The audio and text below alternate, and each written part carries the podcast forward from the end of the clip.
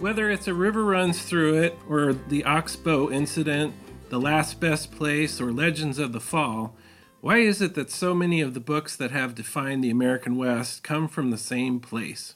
This is Breakfast in Montana. I'm Russell Rowland. And I'm Aaron Parrott, and we're going to spend the next half hour talking about two books from Montana, one from the past and one from the present, in an effort to understand what it is about this magical state that inspires so much incredible writing and so many memorable books. So pour yourself a good strong cup of coffee and spread some huckleberry jam on your toast. And welcome to Breakfast in Montana. This is Russell Rowland. And I'm Aaron Parrott. And today on Breakfast in Montana, we're going to talk about two books um, that are very closely related. This is a first for us, actually. This is the first time we're going to do a biography. That's true. And it's called Grinnell. It's by our friend John Tolliver. Tell us about that name.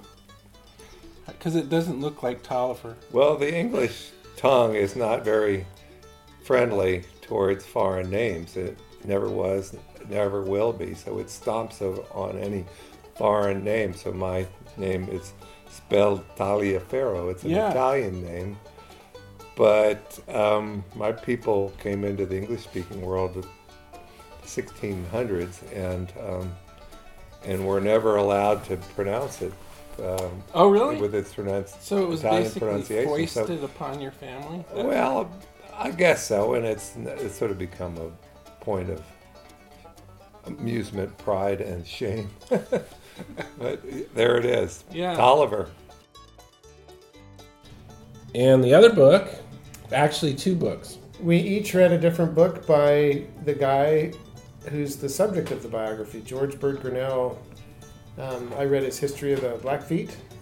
And I read F- The Fighting Cheyennes. So, yeah, George Bird Grinnell was a fascinating guy who's kind of been forgotten in history, and that's part of the reason that John wanted to write about him.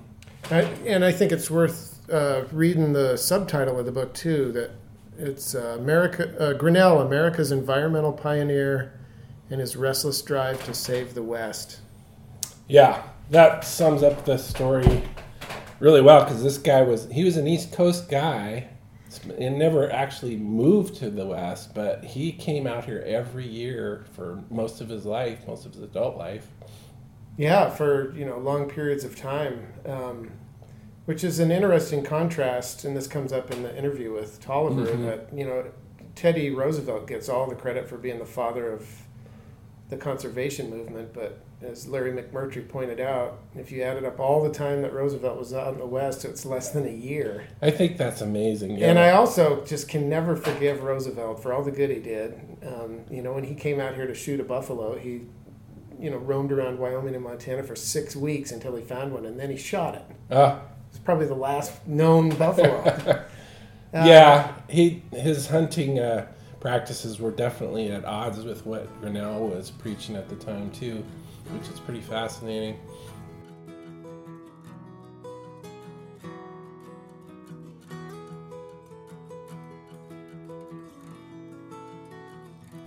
So tell us about Grinnell. What what was the inspiration for what what interested you in this story? So my book is a biography of this man, George Bird Grinnell, who uh, kept popping up in my life. I've written six books. The first one was a biography of Charlie Russell, which was sort of my calling card, my introduction to Montana. Russell being the patron saint of Montana. Well, uh, many people know that Charlie Russell ended up the end of his life with a cabin on the on Lake McDonald in Glacier Park. Uh, Grinnell, George Bird Grinnell was one of the guys who put Glacier Park on the map, made mm-hmm. it a mm-hmm. national park. Um, Grinnell was more of an east side glacier guy, and Russell the west side. But they they were contemporaries and they knew each other. So it was one of uh, well, they knew each other. They met each other in New York. So there was that. I knew I saw Grinnell at the sort of the edge of the Russell picture frame for a while. Um, I wrote a book about the Black Hills, Great White Fathers, about Mount Rushmore and the Black Hills. And George Bird Grinnell had been uh, the naturalist with the Custer reconnaissance into the Black Hills in 1874. I wrote a book about Alaska and, and early missionaries and whalers up in Alaska in 1898. Well, Grinnell was with the famous Harriman wow. expedition in the summer of uh, 1899. And so I'd read all of his accounts and diaries there. So Grinnell is just sort of hanging around and hanging around. Uh, and I thought, well, I better really look at him directly and figure out who he was. And first time, for, my first thought was, this is a guy. He he came to Montana. Came to Montana first in the 1880s, and he kept coming back for the next 40 plus years.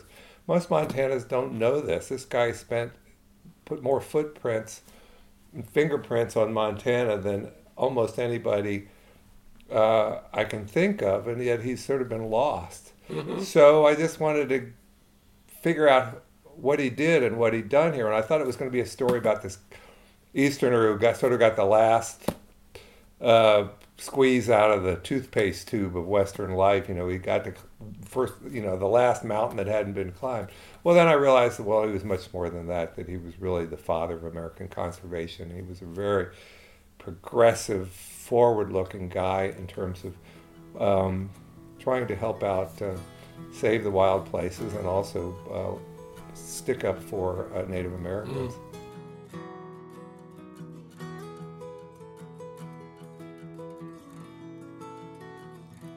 Right, and and you know, as Tolliver explains, the reason Roosevelt became a conservationist yeah. was because he hung out with Grinnell. He was really the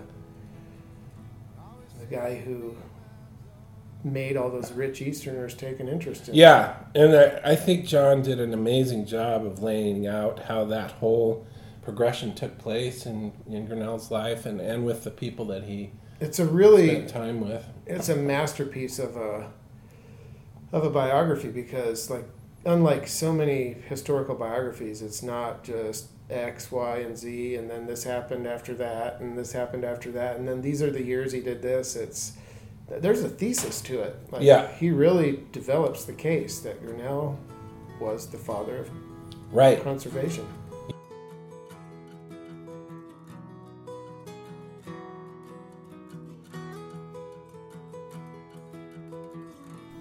his early experiences, the stuff you're describing oh, with the family taking over the taking over the Audubon estate, just like what drove this guy to yeah. be who he was? Yeah. Well, you know, I, I, I, joke about it, but I say, you know, there was you children out there listening on this podcast, there was a time in America when white people, white males actually did some good in the world, you know?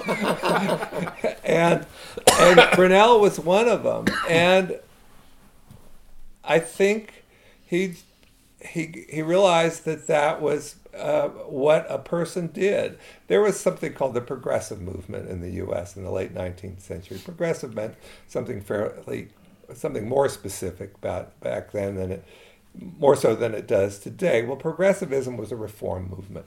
There were a number of people in New York, uh, people of affluence, education, so, social standing, who didn't like what was going on in American society with the the problems with slums, the problem with graft, the corruption in government, Tammany mm-hmm. Hall, the mm-hmm. spoil system, and they rolled up their sleeves and said, "We're going to get in the dirty business of politics and tried to fix the the the urban modern problems in government and and in business."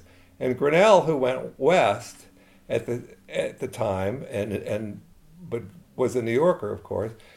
He came back east and he saw the concerns of what was happening to the wild spaces and the public lands and the Native Americans, and he brought conservation into the American progressive movement. He mm. said, We're going to use mm. government to solve these problems you know, we had conservationists before. We had Thoreau. We had John Muir, who, you know, revered nature and, and slept in a bed of pine needles. But John Muir didn't write any laws. Grinnell did, and he had enough connections that he made some important changes that really have lasting imprint on on this country today.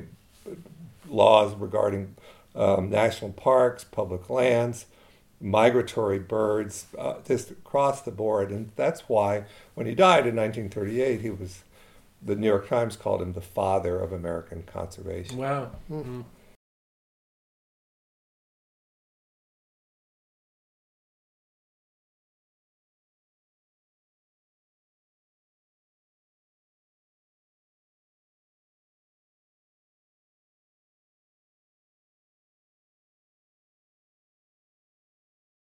And not only that, but he brings the guy to life. I oh, mean, it's so vivid and yeah, the writing is stellar. Just, yeah, it's like that old school historical writing.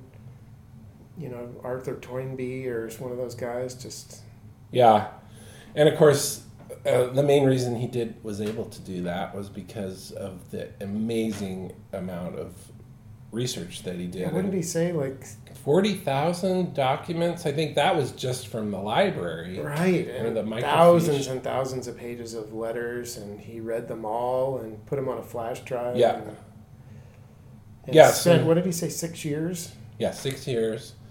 Yeah, and of course, one of the nice things about this whole this episode is John did most of the work. yeah, the way he described his process and uh, what he was trying to accomplish was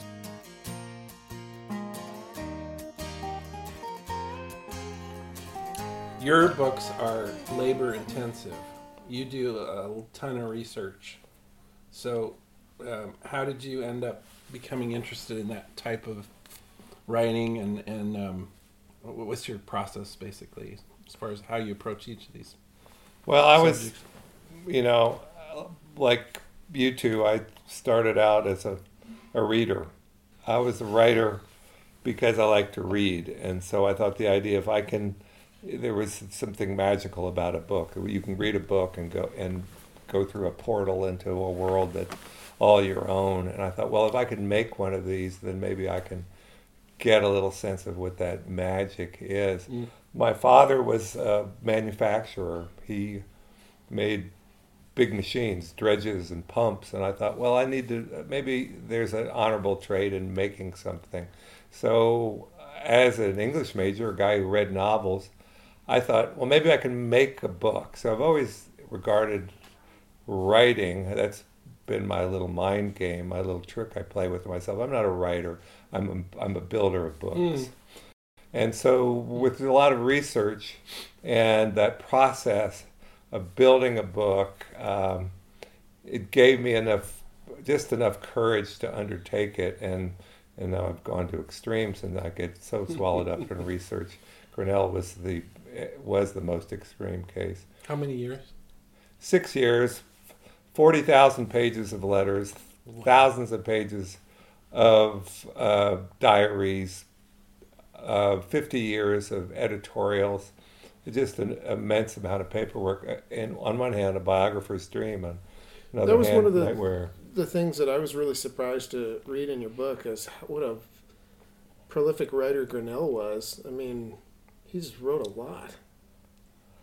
Well, that's why people like to write books about people who lived before the internet, because there's a lot of paper lying mm, around. Mm. Um, I don't, I, you know, God help somebody who's writing a, a biography of somebody who, who lives in the internet mm-hmm. days. Uh, if I may, I'll tell you this story It's a, very Montana story about how I came on to the Grinnell papers. I knew known that he'd left behind these letters. He he would dictate letters. He was an Easterner. He grew up in, in New York, lived on the Upper West Side of Manhattan. Father bought the estate of John James Audubon, which gave him his first feel for adventure and, and nature. But anyway, Grinnell lived in the East, and then he would spend summers out West. He'd come back to his office and dictate letters, sometimes you know, several thousand words a day, there was a form of, and you, Aaron, as a as a printer, will understand there was an early form of what would we call it, mimeograph of, of copying. So every letter he wrote, there was a copy of it. When he got uh, a thousand pages of Oh. letters, he would bind them in a book. Um, I wondered then- how come you. and then so they- they're they're kind of blurry, but there they are. There are these all the all the letters he dictated, and they would go out. So you didn't have to go track down where your letters go. They were all there at home base. So when he get a thousand pages of letters, he'd start another books. They ended up roundabout way. They ended up in a library at Yale University in New Haven. Then back then in the 60s what, what did you do? To preserve document you put it on microfilm. You could duplicate microfilm it was film after all and a set of this microfilm came to the mansfield library at the university of montana where i went and found this set of microfilm. So 40000 pages of, of film that i had to consider reading and looking at in the basement in a dark room in a basement of a library. I thought I'm going to be there till the end of time. And I walk up to the copy shop on the first floor of the Mansfield, and there was a young man there named Glenn Kneebone, the the manager. And he said, "We got this new machine, and I can." Uh, digitize. I can scan microfilm at a rapid rate. I can do it uh, a thousand page reel in about half an hour. So a couple months later, he handed me a flash drive, and for the first time, and I am the first person who had all of the body of Grinnell's work, this great naturalist, this great ethnologist, I had his life work on my desktop. wow. So it really, if it two years before, it would have been poss- impossible. Hmm.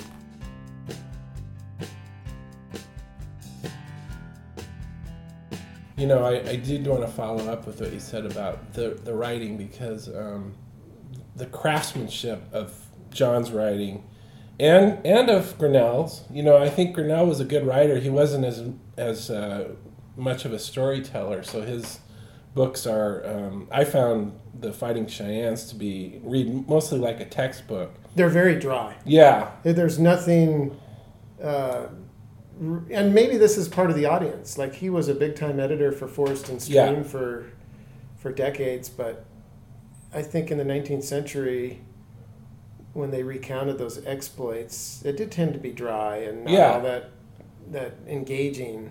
yeah, Not a lot of philosophical thought about the significance of what's going on. right.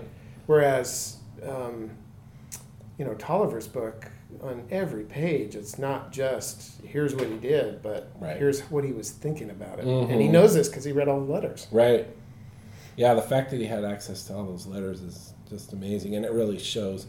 But I Uh, think you're, I think you should say more about um, George Bird Grinnell at the actual. Well, um, I to me, the importance of these books that he wrote about the natives is, you know, it really can't be over overstated because, you know, nobody was taking the time and making the effort to record their stories, and he talked to people that knew um, that had actual encounters with Meriwether Lewis. He talked to people that were there for the Custer battle. In fact, he was almost there for the Custer battle. he was almost there for the battle, and then he was the first to take down the accounts of the Indians. So it's Right. probably the first time, you know, in the history of white conquest that he actually, you know, somebody actually took the time to hear the history from their side. Yeah, and I didn't know this. Uh, I hadn't heard of Grinnell until John's book came out, which is probably true for a lot of people. But um, just right after I finished reading this, I was down on the Ch- Cheyenne Reservation re- um, interviewing a, an elder there,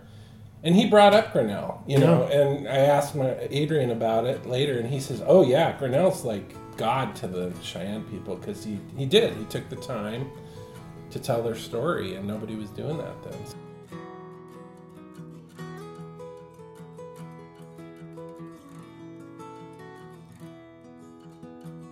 I also love the fact that Grinnell was like he he knew everyone, so he was part of the Custer. Um, contingency Marsh, the whole while. dinosaur Yeah, that's what I was wars? just going to bring up. The Marsh. dinosaur bone wars. That was I great. just- I didn't know that either. Yeah, Yeah, that was really so. He was 20 years old. He graduated from Yale. His father was a was a investment uh, guy in Wall Street and a merchant, and Grinnell didn't want to go work work for him. So we went on this field trip with uh, a dozen of his fellow Yale students and the great Othniel Marsh, the preeminent uh, paleontologist of his day, who had just sort of digested Darwin's Origin of the Species. They got on the train, they went out in the Nebraska prairie, and started loading crate upon crate of dinosaur fossils onto the train and sending them back east. And it was one of the great dinosaur digs of all time. Mhm. Grinnell, of course, had been totally uh, fueled by the Francis Parkman and all of Western boy books that he'd read. Cooper. He's looking around and seeing, hey, I'm out here in Indian country. They had uh, uh, army scouts, they had Indian scouts leading them on this trip. The incredible thing about that summer of 1870, when they rode across Nebraska down into Wyoming, he never saw any bison. Oh yeah. Never any buffalo. That was shocking. So, so here's the lesson. Here's the lesson. Think about it. He's he's getting a he's getting a a, a real crash course in extinction. He's picking up dinosaur bones.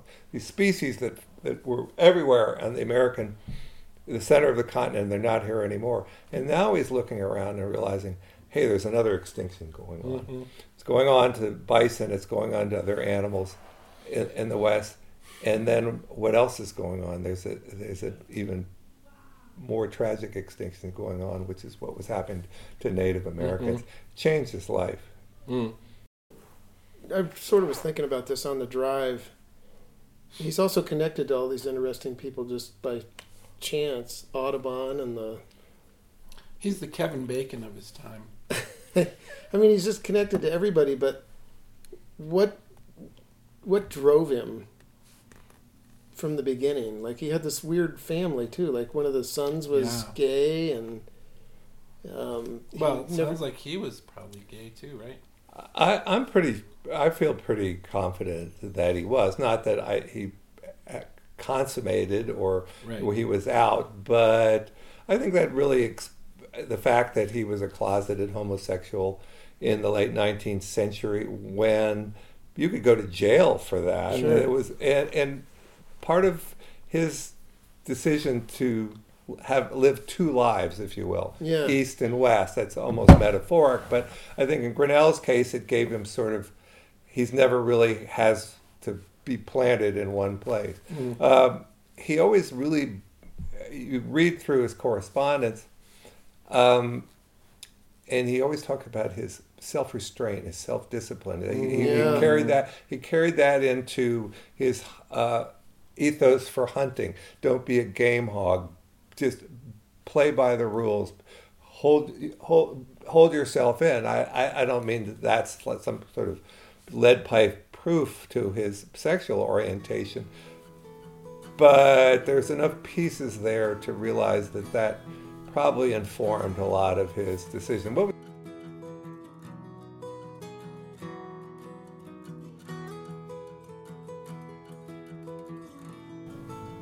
Now I wonder, you know, it's funny. I didn't. It didn't occur to me until just just this minute. But um, it would have been interesting to ask John how much he, um, how much he sort of uh, identified with Grinnell because he's also from back east. oh yeah, Grew up in Baltimore and went, went to Harvard instead yeah. of Yale.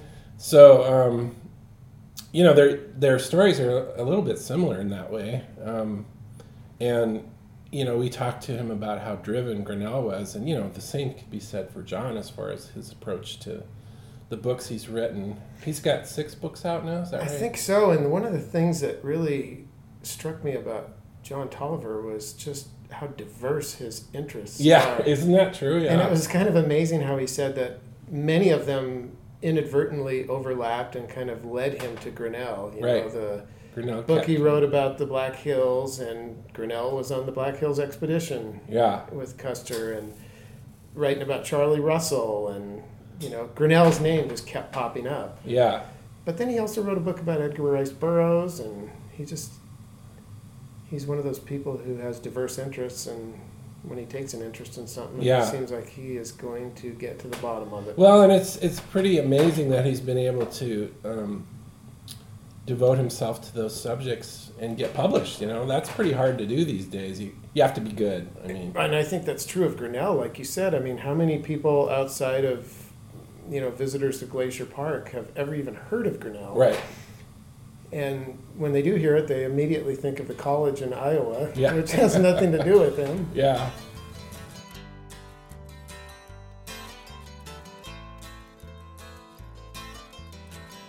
I've been, you know, when I was reading this book, I also was reading Elers Koch's 40 Years of Forester, and they, their lives overlap, but this whole ethos that you're describing, they both had this, you know, Grinnell too. These guys would hike 20 or 30 miles in a day and, you know, then sleep in the rain and not complain about it. Right. Well, they were adventurers too. Grinnell was. I mean, he, he came west because he wanted to hunt. He wanted to climb up and be the first guy to climb a glacier. He wanted to shoot sheep. He wanted to shoot elk. It was it was good fun. Um, so you got to put that in the equation too.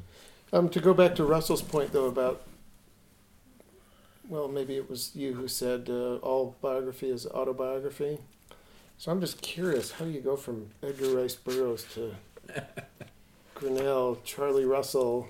Is it just stuff you find interesting, or Yeah, uh, you know, you look for somebody who's got a paper trail first of all, and everybody I've written about, from Charlie Russell through to Grinnell, has been somebody who was born around the time of the Civil War and lived into the early 20th century. So I'm really trying to, you know, I've gotten comfortable with that era, and I'm really, and I've I've say this and. It, sort of the, over and over again in my books is what was that tradition and what was that transition in American civilization from this romantic notion of the frontier and and uh, the rawness of uh, American uh, life that came into the modern era and what are the values and how did they morph as they were applied into um, the life of urban corporate, industrial, electrified, motorized America.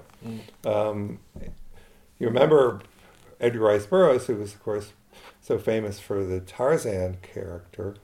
Um, that he was a, a Tarzan was Lord Greystoke. Hmm. It was, it's the nature nurture thing. He was a, uh, he was a, a man of of of aristocratic be, bre- uh, be, breeding who was raised by by apes in Africa. So again, it's that place that play between the the the wild and the and the and the urbane.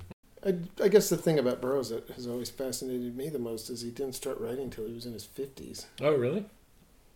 Wow. The that I'll tell you And was- specifically that. So I wrote a biography of Charlie Russell, the cowboy artist. So that was sort of my way to under explain to myself why why were cowboys such a big thing in my life? Why did I'm not from the West? I'm not from Montana. Born in Baltimore, grew up in the East. What what would drew me here? What was that whole cowboy thing that that that, that really got us all worked up? And Russell was my way to to scratch my head about that. Hmm. So when I finished Cowboys, I thought, what's the most universal character besides the cowboy in popular culture?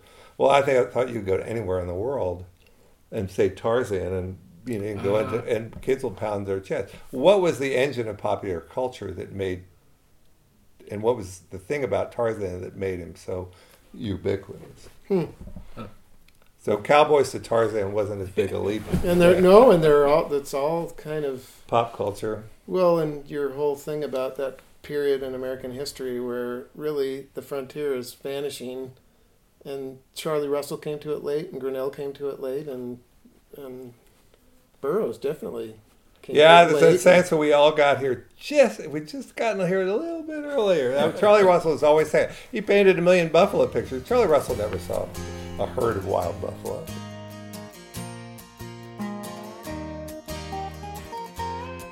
As far as the content of Grinnell's books, um, you know, the Fighting Cheyennes is is fascinating. Um, as far as like, it's just a it's a written history of their battles. So he goes through what caused each battle, what the buildup was, and you know the reasons that they happened, and who was there, and all that. So um, it's an amazing um, resource as far as research goes. Um, it's not something that most people would just pick up and read for pleasure, you know, which is probably true of most of his books, I would say.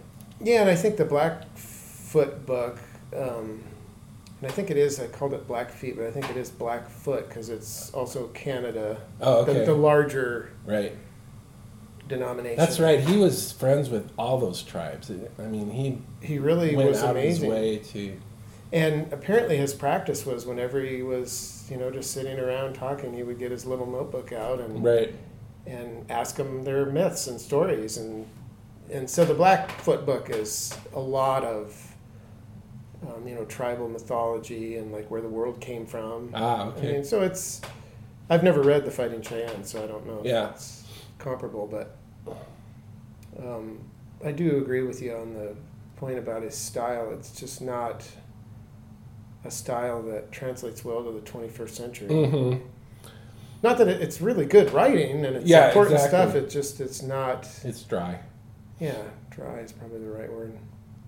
Also, you got to think about, you know, um, from our own experience and and um, historically, the the amount of effort he would have had to put into getting to know these people to gain gain their trust Sure. must have been enormous. Um, and John does a good job of documenting that too.